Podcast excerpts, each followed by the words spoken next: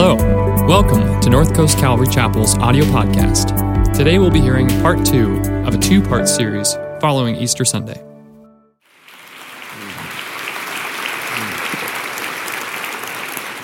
Hello, good morning. Love to hear that microphone working. Not my voice, but uh, the microphone working. Uh, just want to make mention of the fact that if you're interested in our phenomenal kids games uh, coming up and uh, sports ministry, uh, you can sign up either online or in the patio. We we need a few, many volunteers. We'll have 2,000 uh, kids, 40% of them unchurched, on campus with us this year, and uh, it's just a phenomenal time. Uh, many of you are n- perhaps new here, and so you're thinking of sport ministry. You've never heard those two words go together.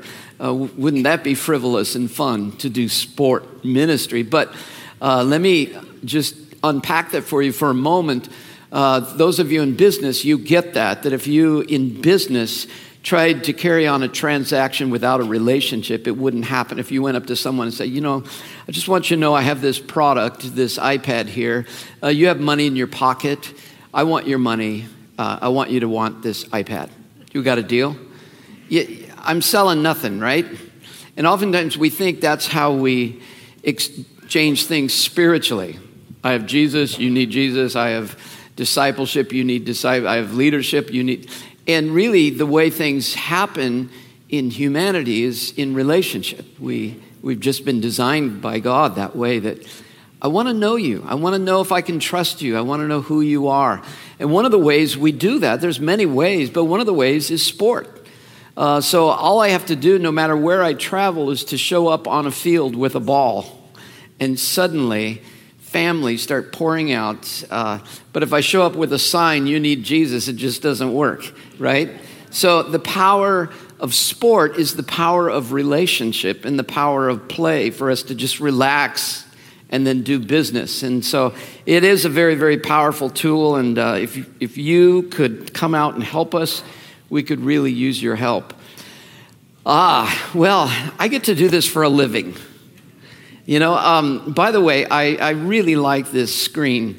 Uh, you know, the forest, it just draws me in. My family knows I love pathways, and pathways are metaphors for what's beyond that and what's beyond that. So I have a zillion pictures of pathways uh, as I travel. But here, uh, I feel like I'm in Narnia. Uh, so I asked Nick Gilmore if I make this pulpit into a lamppost um, and give you a, a fawn outfit, would you come through the screen as Mr. Tumnus uh, with a flute? And some of you are saying, what is he talking about? I'm, I'm, I'm in the world of Nar- Narnia. So, uh, yeah, I just think it's so cool. Is there a unicorn somewhere in there? Well, as I said last week, I want to linger just a bit longer in the resurrection. By the way, we're not the first. Uh, the historic church has often lingered, uh, as Pastor Orville has reminded me, uh, in the resurrection, the 40 days after Resurrection Day. That just as we have Lent preceding Easter, there's the season where Jesus appeared to the disciples over a 40 day period, convincing them that he had risen from the dead and teaching them the significance of that. Then you have the 10 day period before where he ascends and then and then before Pentecost happens with the giving of the spirit to all of us. So but my import is for us to understand the power of the resurrection in all of our lives. That yes, because he rose from the dead, that you are now forgiven. What he promised and did on Good Friday is true. Everybody take a deep breath. Whew, forgiven, right? And because he rose from the dead and ascended to the right hand of the Father, you now are going to live with him forever. Yay. But what happens in between these two events? What, what are we supposed to do? And oftentimes, uh, the modern church has been rather absent in talking about this when the culture around us both the therapeutic culture, fix me, I'm broken, and the, and the self help culture of just, can I be a new me somehow? Uh, oftentimes we're missing the opportunity here that we have something even bigger, and that is the image of God that you and I are aiming at, and God calls us to. So we began our journey uh, last week in Romans chapter 6, but here again we're realizing that Jesus, because of the resurrection in your life, is on the loose. And there's no telling, isn't this cool what some kids did down on the beach last week, uh, two weeks ago? So, because Jesus is on the loose, he's on the loose in your life. Good news and bad news, right? What does he want to do in and through you? And how does he want to change you and make you the person that you've always actually wanted to be? But never had the power to get there. We use the word conversion. Interesting word. I think we've shrunk that word down. Conversion. Do any of you in international travel travel with a converter? Conversion doesn't mean check the box, I'm going to heaven, but that's what we've made it to mean. Are you converted? Yep, check the box. Converted is the same word as transformation, to change, to go from 120 to, to 220. Uh, sorry, if I say anything more, I'm out of my league when it comes to electronics. but how does this happen? Here's the kicker, and here's what's the surprise for the modern church is choice is vital. I don't know where it came from, but we have the assumption because it's grace and because it's God and because it's His power that I'm just a leaf floating in the wind and I'm just a helpless Christian waiting for God to do whatever God's going to do. I don't know why He did that. I don't know why He doesn't do I'm just a helpless Christian. And I don't know where we got that idea. Even John Calvin, in his predestination, doesn't teach that. So, what if your choice is the way this thing works? What if the engine doesn't turn over without the spark plug and your choice is the, is the spark? Really? Is that heresy? It's actually right here in Scripture. We lost the garden through choice. And choice, I dare say, is a statement of love. What we choose is a statement of our love for each other, for our spouses, for our friends, and even for God. So last week we discovered that we choose Christ, and we read this scripture last week, beginning in verse 3 of chapter 6. All of us who were baptized into Christ Jesus were baptized into his death. We were therefore buried with him through baptism into death, in order that just as Christ was raised from the dead through the glory of the Father, we too may live a new life. So the symbol of baptism is actually that of a new you. That's the celebration that the old is gone. So I go into the water and I say, Pastor, I've been a sinner. Hold me down a long time. and then just pull me up. And, you know, we always have these pictures of these gentle pull. I just picture the pastor grabbing the guy by the, the front of his shirt and just come out and pulling him out and saying, you're, you're a new you. So that image is indelibly on your mind forever the initiation conversion experience of baptism, then that identity cannot be forgotten because every month or in other traditions, every week, we celebrate communion, which is reminding me again that I am identified in Christ. So you and I are united with Christ. That's our new identity. And that's what we studied last week our new identity in Christ. I love this photo of this that was taken a couple weeks ago at our baptism. This gal coming out of baptism, drying off, and then hanging on to the cross as she gets a picture. Because that's you. That's what you and I, That's your new identity. Everybody has an identity. We use a phrase in our modern lingo so, what are you into? You know, you're at a, at a party, neighborhood party, and you're standing there with an hors d'oeuvre and a drink, and say, So, who are you? What are you into? So, we're, we're finding out what's your identity and say, Oh, if you knew me, I'm a huge sports guy. That's, that's me. Or, actually, I just retired last week and I don't know who I am because my whole identity was my work. And I don't know. Actually, I'm an empty nester and I don't know who I am. I raise my kids. And so we do gravitate gravitate towards identity, right? We have an identity. It's our search for meaning, it's our search for purpose. And what Paul says that in Christ, the Christ event of crucifixion, resurrection, you and I have a new identity, a new default, a new address, a new north. And he says, Set your north again. And that's what we studied last week about this new life.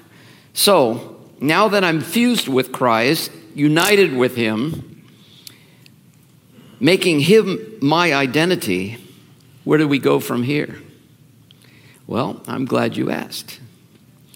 Two things. We not only choose our identity, but we get to choose what we do with our mind, and we get to choose what we do with our actions. And that's part of the metamorphosis of you and I transforming. We used the analogy last week of the butterfly. Do you remember the butterfly? So, this is a monarch butterfly, and uh, if you, I used to collect butterflies, sorry. Uh, just, just, I was, I was into chasing butterflies down, you know. And um, we rarely saw a monarch, and partially because we just didn't have the right flowers to attract them. Uh, but a monarch caterpillar is, is really quite amazing and gorgeous, but most caterpillars aren't that pretty, right? Just kind of ugly, just inchworms, fuzzy inchworms, making their way along. And, uh, and then they do this like climbing up a fire pole, just heaving their body up the stem of a plant. And then they get to the top of the plant and there's leaves. And this is their buffet. And they spend the rest of their day eating leaves. And then they go head first down the fire pole again. Not feet first, down this stem again, inchworm across the ground to go back up another fire pole to find some more leaves. And that's their life. Then this amazing metamorphosis takes place. It's the same as a, as a, a tadpole becoming a frog. All different kinds of species in life do this. Um, where a caterpillar becomes a butterfly. And, you know, one day, out of the chrysalis, there they find themselves floating from flower to flower from white to red to blue to yellow. And all the flowers smell differently. And they never bothered with the flowers before, it was only the leaves. And now they have the flower smell. And now they have the taste that, that comes with the flower. And that's their life. What are you up to? I'm just kind of floating around just floating around being beautiful.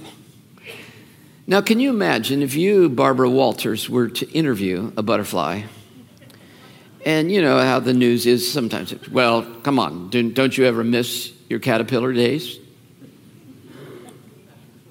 Um, don't you feel like you've abandoned your fellow caterpillars by now being a butterfly? You know, the butterfly said, No way. I am not going back. I cannot go back. I'm, I'm changed.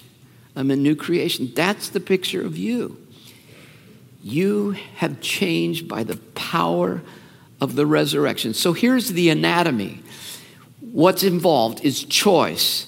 Due north, I have a new identity in Christ. And now today we'll talk about how you think and how you act. So we come to verse 11, and he says in chapter 6, verse 11, in the same way, count yourselves dead to sin, but alive to God in Christ Jesus.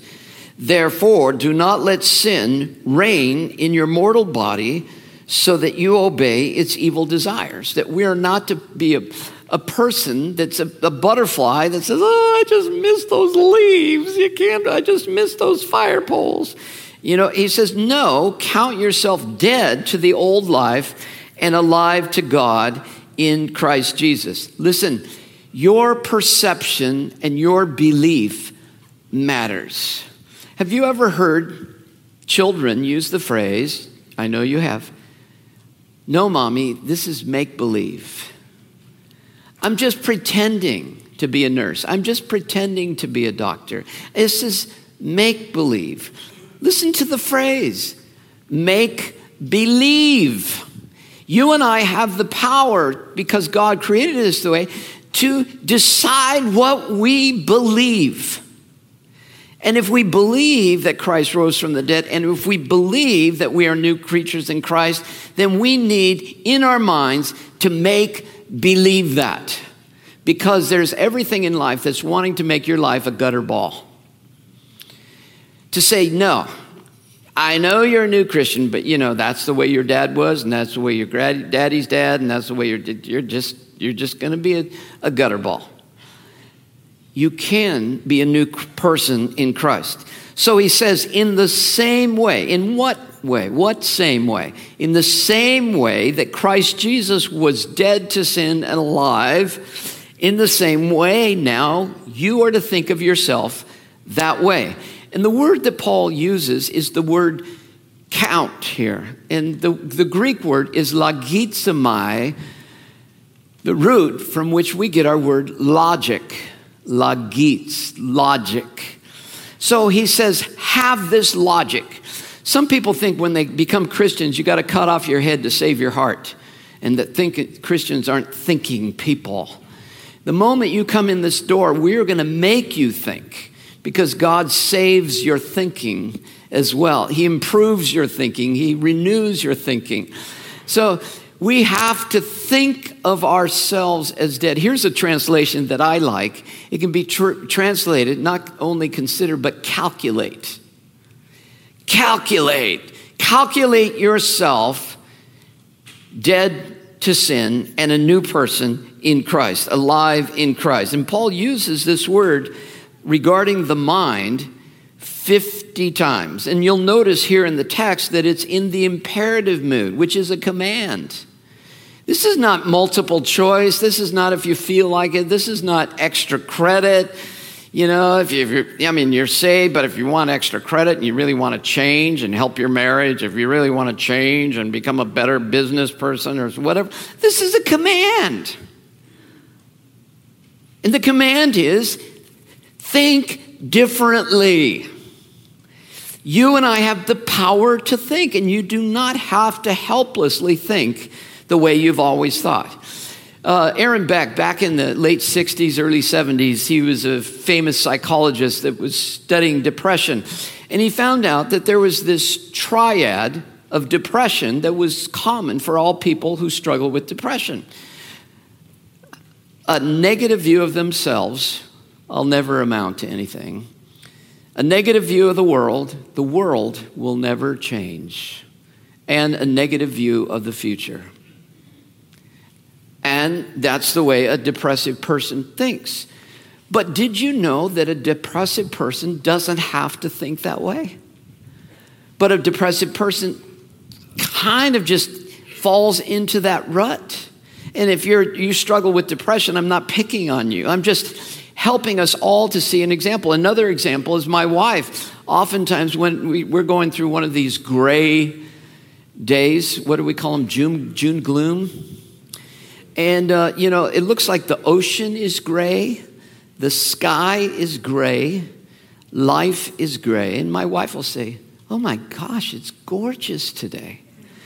And I look over at her like, you know, I'll have whatever you're having. This is, you know, we're in two different worlds here. And she's, and I said, Can I borrow your sunglasses?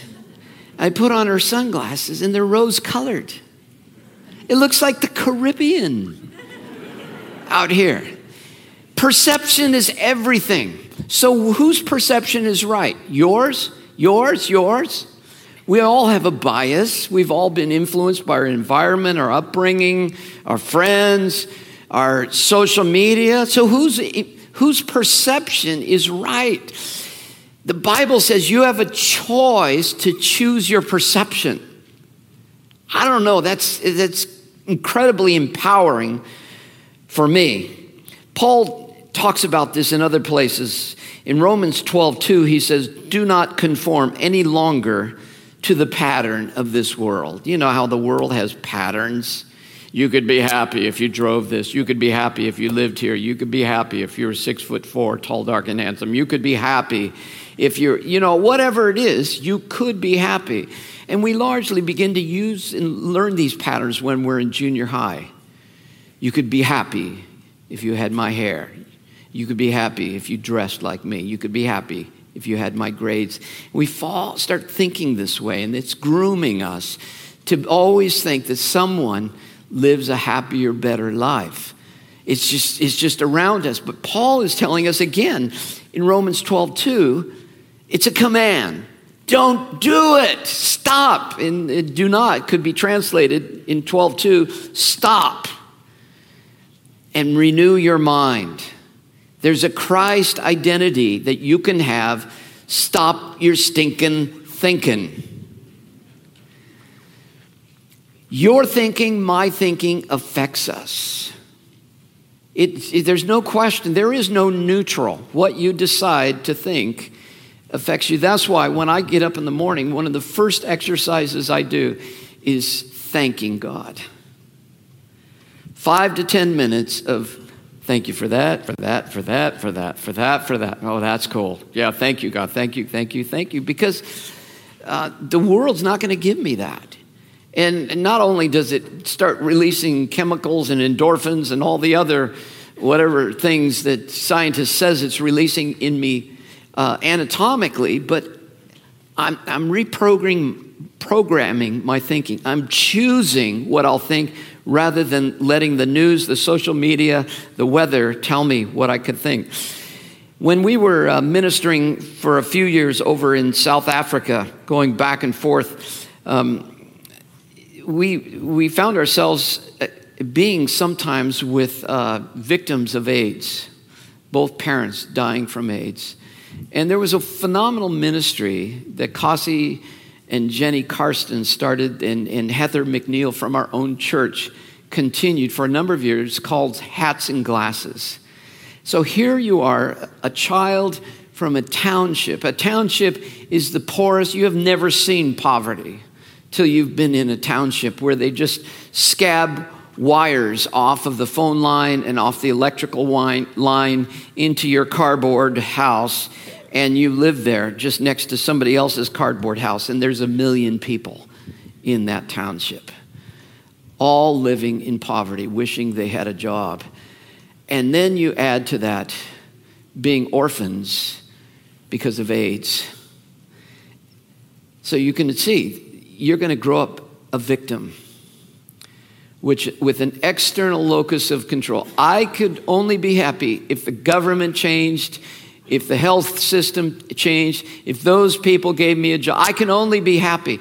And what I want to do is internalize what they can do to create their own happiness. And so hats and glasses did that. And they would say, Come on, kids, put on your hats. We're going to think like Jesus today. You are amazing. You're beautiful. This is a great day. We'll never have this day again. What do you imagine doing today? And what do you want to accomplish today? Think about it. And then now put on your glasses and see it differently. So, hats and glasses is what God offers for you and I.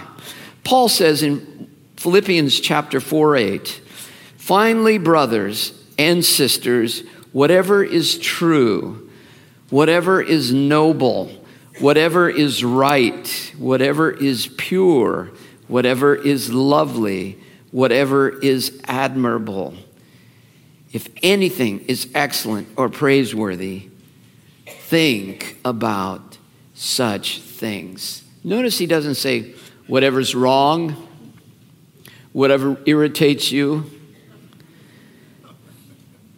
Can you imagine if, you know, our news, our, our I'm, I'm not bagging on the news, you know, it's just news is news, but it's, it's always this happy story at the end of 25 minutes of hell.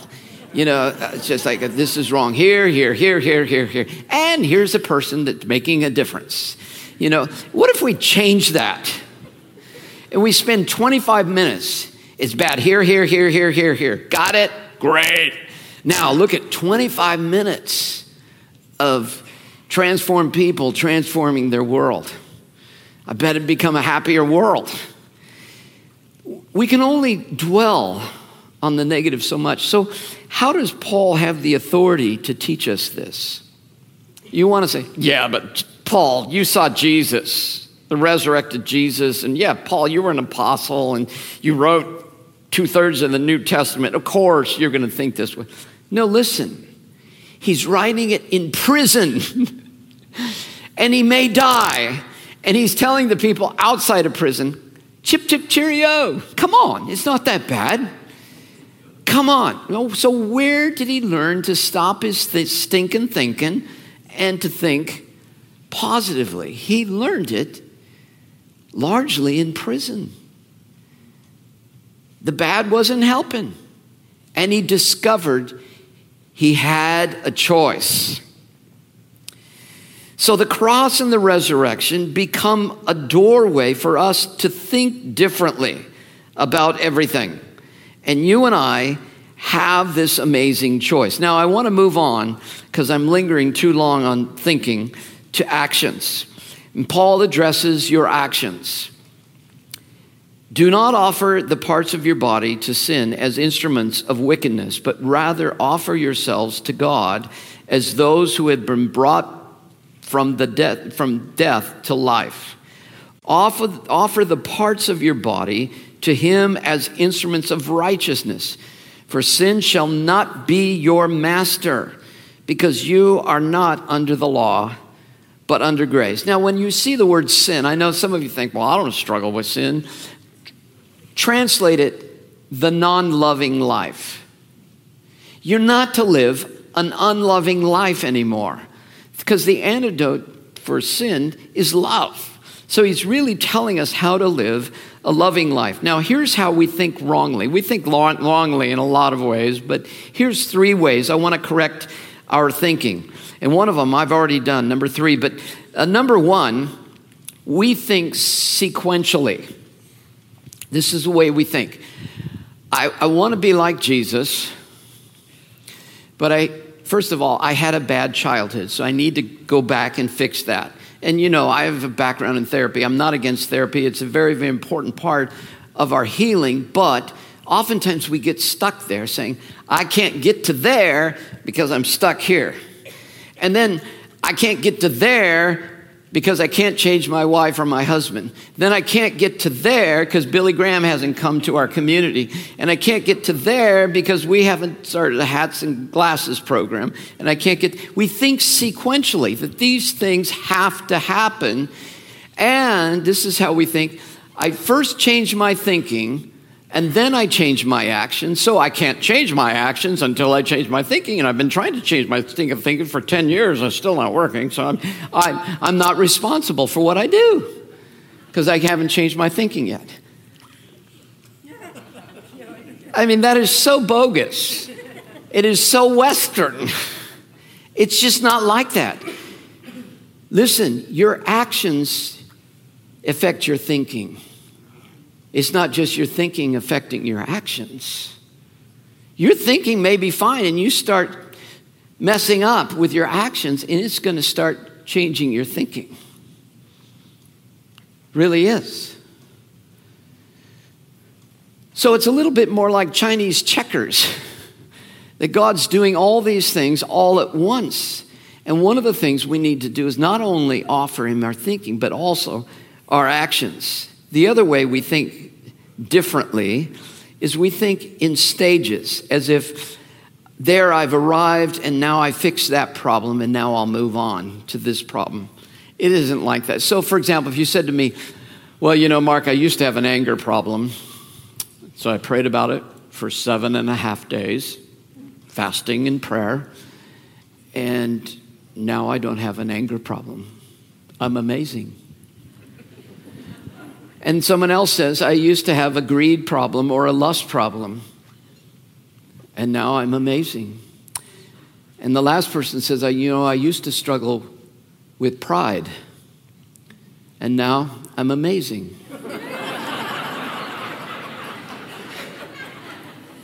you know, I just want to scream, it doesn't work that way. It's, it's dynamic. I, I need Jesus today, not just back then. There's not a point where he said, Jesus, you know, I'm just amazing now. You, you can go back to doing whatever you're doing around the world because I've accomplished all these stages. The moment I let go of clinging on to Jesus, the moment I just Achilles heel, go right back to your weakness. So I, I, I need him. So, what is it more? It's dynamic, it's more like a dance where I'm dancing with Jesus and He's leading and guiding me.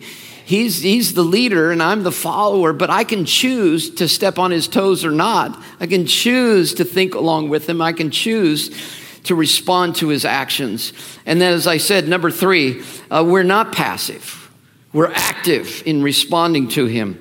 So he says here, do not offer. And notice, this is such gross language. Uh, it's in the Bible, but it's so crass.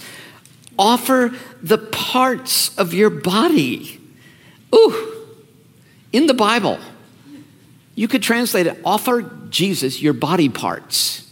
Ooh, ooh.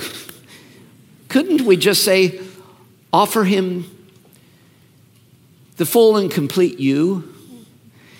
Why is he being so graphic? Because he knows that's where we sin. Now, think with me. Where do your eyes go? Where does your tongue go when you're in a group and everybody's complaining or, or uh, gossiping or slandering? My tongue just wants to just go along with them. Where do your ears go? Where does your hands go? Where do your feet? That would be a fun cartoon, you know, just to drive, draw these big honking feet. And they, you know, I don't, I don't really want to go this way, but my feet are taking me that way. Well, Paul would say, offer those parts of your body to Jesus. So if you have a problem listening to trash, start offering him your ears in the morning. Say, Jesus, I'm tired of being a trash listener. Here are my ears today. I'm tired of my eyes coveting, envying, lusting. Here are my eyeballs today. I'm tired of thinking. Here's my brain. And you just go right through the different body parts and you realize it really is what he's saying. Now, he uses the word offer. He actually uses this metaphor in several different places. Um, but, but, he, but he uses it in Romans 12 1, where he says, offer your bodies as living sacrifices. Here he's talking about when we offer these parts of ourselves to him, we become a living, daily, moment by moment worship service. It's wonderful to have 55 105 minutes here at church, depending on long, how long the pastor goes. But if you could take worship out into the street, you know, folks, that's where it's at. People come to me and say, Mark, you know, I'm leaving this church because I need some meat. You know, and I, they don't really say that, but uh, you know, if, if I would say, you know what, the meat is on meat is in the street.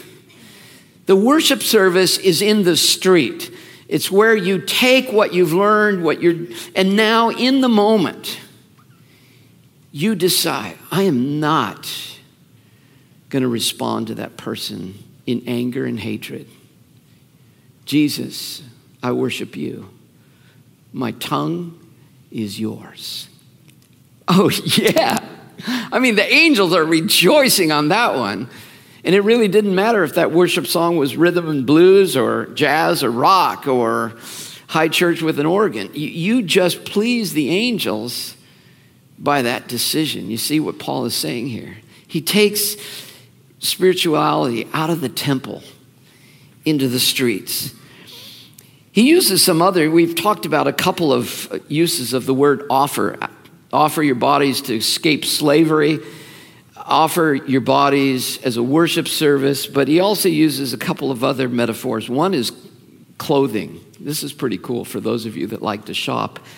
Um, he says, Stop wearing what you're wearing. Take off that old you and put on the new you in Christ. Isn't that kind of cool? So the scripture is kind of saying, you know, do not wear that anymore. It's way too tight, it's way too short. I, can't even tell if those are, are long shorts or short pants. You know, just do not wear that anymore. It doesn't look good on you. And, and put on the new you, full of joy and kindness and patience perseverance because it looks so much better on you. Isn't that kind of a cool analogy? The fourth metaphor is kind of gruesome. It just says, execute the old you, kill it. it really, seriously, it, he says that in uh, Colossians 3 5. Put to death the old you. Stop we are not doing it. So if you picture that metaphor, it's kind of like there's a graveyard and there's parts of you that just start coming out of the grave.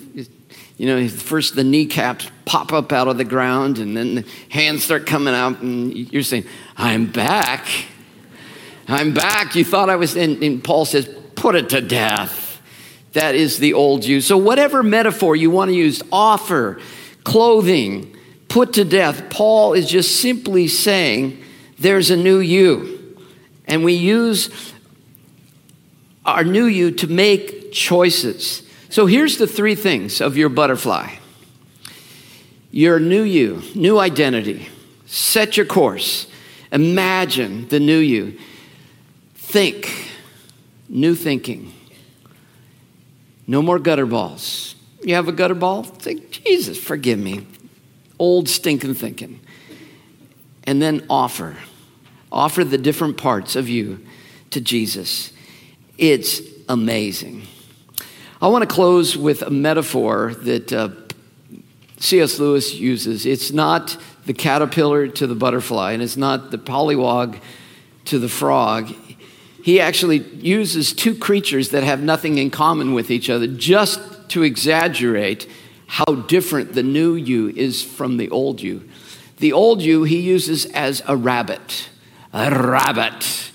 Uh, and then the new you is this new person that's glorified in the image of God. So listen to what he says. All the rabbit in us is to disappear. The worried, conscientious, ethical rabbit as well as the cowardly, sensual rabbit. And we shall bleed, we shall squeal as handfuls of fur come out. And then, surprisingly, we shall find underneath it all a thing we have never imagined a real man, an ageless God a son of God, strong, radiant, wise, beautiful, and drenched in joy. The new you. Let's pray. Lord, thank you that you're up to something bigger than we can even imagine. And out of the resurrection is something more powerful than we've even dreamed about.